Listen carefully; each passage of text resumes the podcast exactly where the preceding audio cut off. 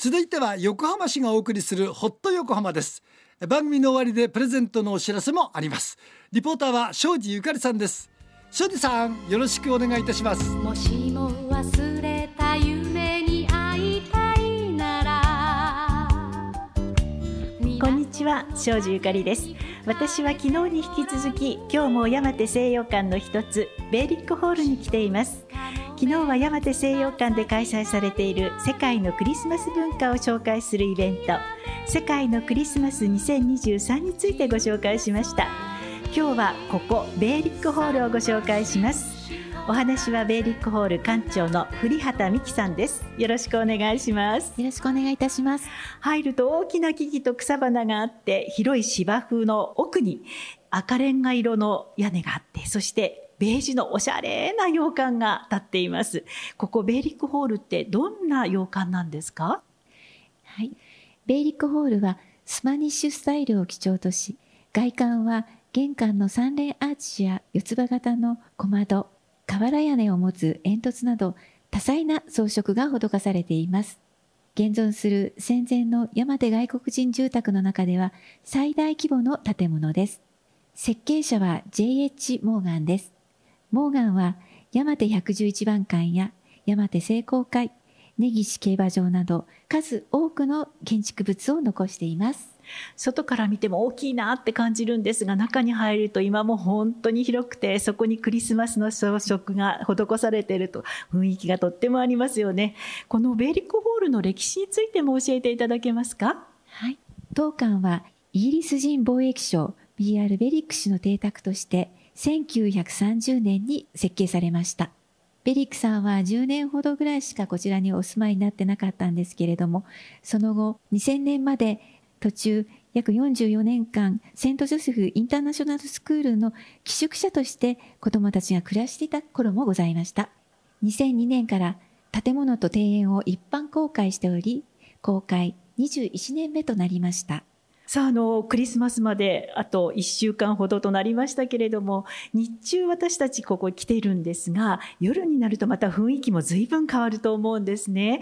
この周辺の山手地区の夜のおすすめポイントなどあったら教えてください。はい。日没から夜にかけては、山手234番館の外観を彩るイルミネーションを楽しむことができます。写真撮影のなどいかがでしょうか？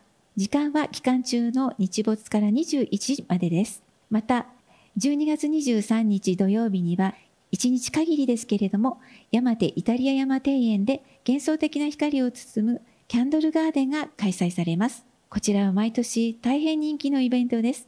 庭園内では優しい揺らめきの明かりで包まれます。また、キャンドルガーデンコンサートが14時と17時に開催されます。ぜひお楽しみください。あの今イルミネーションってとっても華やかなものが多いんですが、ここはやっぱり西洋館という形でキャンドルだとオレンジ色の柔らかい温かい幻想的な雰囲気になりますよね。さあそれでは最後にリスナーへメッセージをお願いします。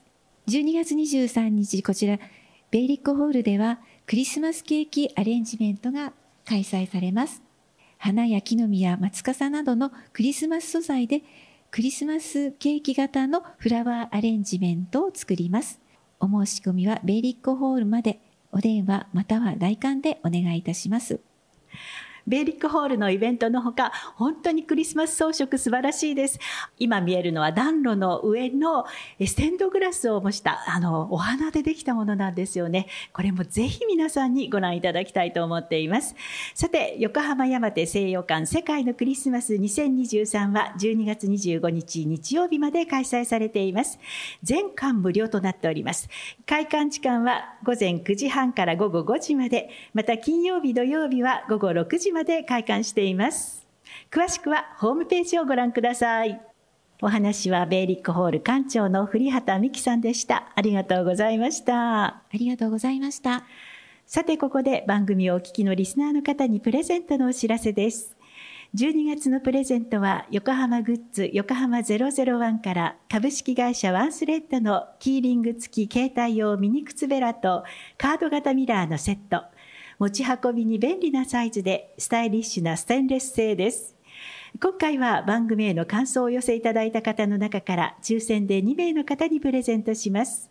プレゼントご希望の方は、住所、氏名、年齢、電話番号をご記入の上、はがきの方は郵便番号106-8039、ラジオ日本夏木豊のホット歌謡曲、ホット横浜プレゼントの係まで、ファックスの方は0335821422。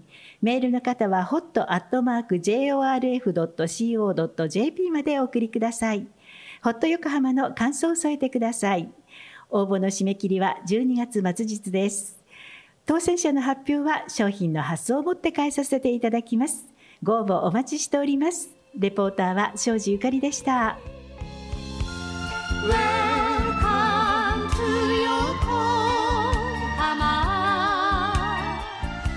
はい、勝利さんありがとうございました。